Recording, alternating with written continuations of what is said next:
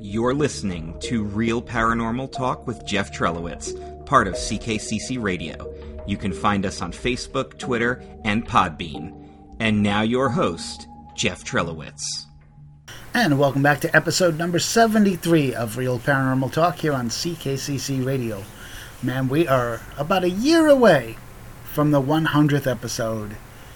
And I'm going to be honest with you, it blows my mind that people are still listening to this podcast from some guy in Connecticut and that, you know, you're still hopefully enjoying it. Unless you hate listening to this podcast. And, well, to be honest, I'm okay with that too. It still gets me a listen. So, yeah. Today, I want to talk about something in the paranormal world that actually scares the living shit out of me. There's not a lot in the paranormal world that I'm scared of. Ghosts, believe it or not, I'm not scared of ghosts because that's what got me into the paranormal world. You know, when I go investigate the cemetery or wherever I go, I, and I've never understood this about paranormal shows when they like freak out when they see something because that's the whole reason you're there.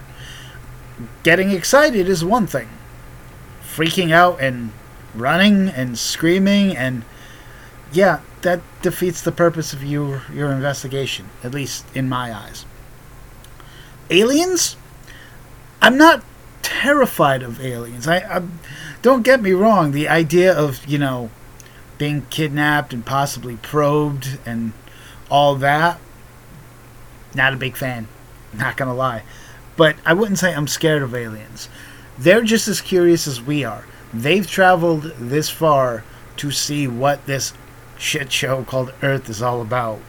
So I think they're, you know, 95% of the time just observing from a distance. So that doesn't scare me. You know, some of the creatures that are being discovered, hmm, you know, like Bigfoot. Again, not truly terrified, but kind of scared only because of the strength that those creatures possess. If they wanted to, they could snap me like a twig. It would not be that hard. You know, demonic spirits, again, connected to ghosts, scare me in their potential. But again, there's not a lot of history of people actually being physically harmed other than scratches or, you know, the occasional push down the stairs with spirits, even demonic spirits. So, stuff like that, I'm okay with. Not, again, not that I want to be pushed down the stairs. I've had my fair share of scratches that I cannot explain. As I've mentioned on this podcast before, I once woke up with a scratch from my jawline down my neck.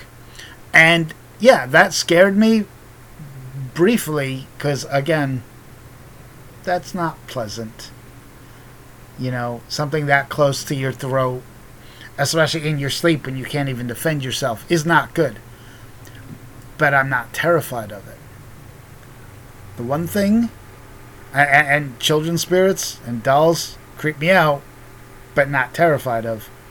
The one thing that I am truly terrified of is a skinwalker. Now, for those of you that are not 100% familiar with a skinwalker, let's get into exactly what a skinwalker is. It is a folklore that from Na- uh, Native American Navajo culture. It is a harmful witch, basically, that has the ability to turn into, possess, or disguise themselves as any animal that they could possibly be. Now, again, we know a lot about the Native American culture and things like that, they are never healers. And when I say they, I mean skinwalkers. They are dangerous. Uh, the word, and I'm not even going to try to pronounce what it is in the Navajo language because there's no way I would do that and it, it would come off as disrespectful if I truly butcher the name, which I know I will. So I'm not going to try to. But it basically means it goes on all fours. And that alone should tell you something. Now, there's a lot of stories I've heard and read about the Skinwalker, and again, you could be out there and all of a sudden you see an animal, and you know, running into any wild animal can be a scary proposition because at the end of the day, a wild animal is just that. It's one thing, you know, even like dogs, you know, you could be walking and a dog can come up to you, and its first instinct may not be, hey, I want a belly rub, even though they've been trained, you know, they've been domesticated and stuff like that. A wild animal, their first thought is, I don't know you, and I'm not, I don't feel safe around you. So, that alone is a dangerous proposition. I remember one day, and again, completely unrelated story, but it's funny anyway. I was in Florida. I was going for a walk, and I was on a fairly busy, you know, the, the sidewalk of a fairly busy road, and I heard noises behind me. And I thought nothing of it at first, but the noises continued. So I turned around and saw an armadillo in the wild for the very first time. Now, unless you live in, say, Florida or Texas or Arizona, you don't see armadillos that often. Now, yes, again, I was in Florida at the time, but again, I had never seen one other than the Rock the Casbah music video. So, and it was a, you know, a good 10, 20 feet behind me. I almost panicked because, again, wild animal capable of harming me.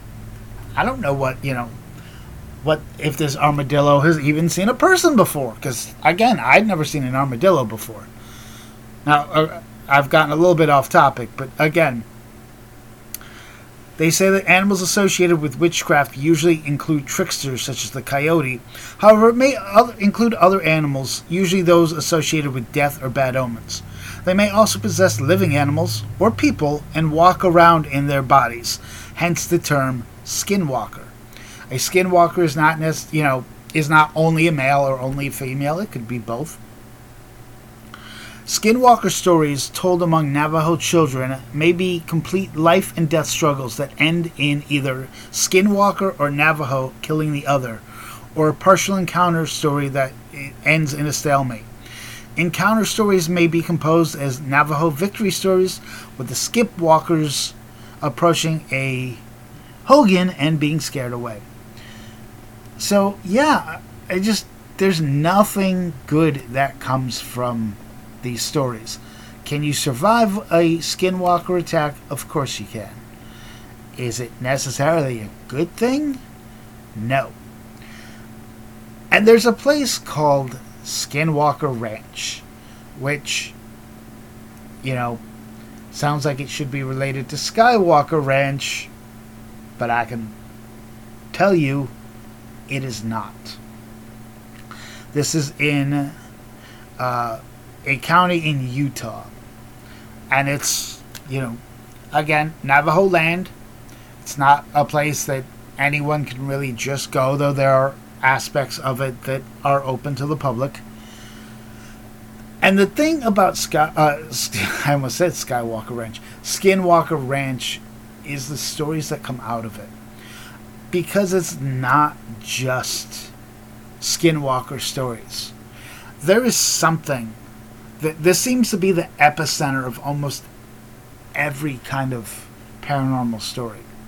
Because in Skinwalker Ranch, you can encounter skinwalkers. There are dozens and dozens of stories of UFOs being spotted in and around Skinwalker Ranch.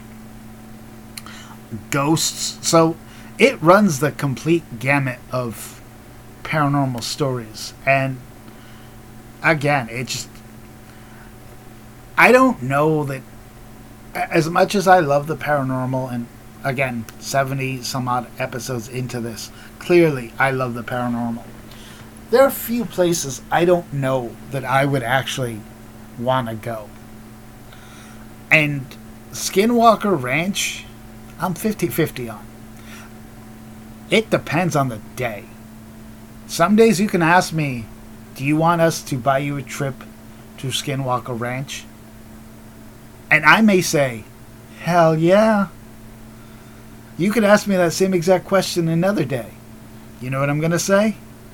Ah, oh, hell no. There's really, again, there's one place, and I've mentioned it on this podcast before, that I am 100% sure I would never go, and yet I still think that, you know, I, I shouldn't say 100%. I am 99.999998% sure I would never go to the Island of the Dolls. I mentioned that on a very early podcast. It is one of the creepiest places around because, again, dolls possessed scare scare me. They don't terrify me like a skinwalker, but it's pretty damn close. And when you have a whole island full of them, you want to say, "Oh, I could beat up Chucky." Let me tell you something. When it's thousands to one, the stories I've heard and seen on ghost hunting shows from the Islands of the Doll, hard pass. Just, just no. And directly under Island of the Dolls of places that I'm pretty sure I would never wind up going, even if offered a free trip, would be Skinwalker Ranch. Would I want to go just for the UFO part of it? Hell yeah. Would I go to see a skinwalker? I'm not 100% sure on that because, again, the stories I've heard are truly terrifying. So, I don't know. Just skinwalkers themselves, because of the danger involved. But yeah, UFOs have been reported in that basin since the 70s. Claims about the ranch first appeared in 1996 in, from Salt Lake City, the Deseret News, and later in the alternative weekly Las Vegas Mercury, as a series of articles by investigative journalist George Knapp. I mean, to tell you just how uh, another aspect of it that is possibly paranormal, possibly folklore, is cattle mutilation happens all the time in Skinwalker Ranch. And again, that is gore to a huge level that just no. I I don't know that I really want to be a part of it. So I don't know, man. Skinwalker Ranch terrifies me, and I'm probably not the only one. Um, if you want to do some research on your own and let me know what you think of Skinwalker Ranch and skinwalkers in general, I'd love to have the conversation. I'm looking to actually have true paranormal discussions in my Facebook group called Paranormal Discussions.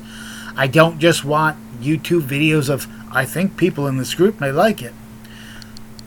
Because, again, I, I'm not 100% sold on this stuff. A lot of them are just jump scares that are have no place in the paranormal. It's Just like you know, in a horror movie.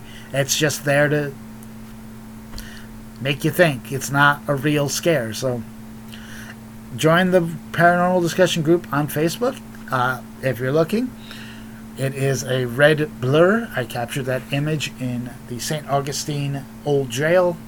And again, that's one of my favorite stories. So, and I've told it on an earlier podcast. I'm to the point where, again, 70 some odd episodes in, I have new listeners all the time, so I may have to start repeating some of my stories again just to get people interested. I do want to thank you for listening to this episode of Real Paranormal Talk.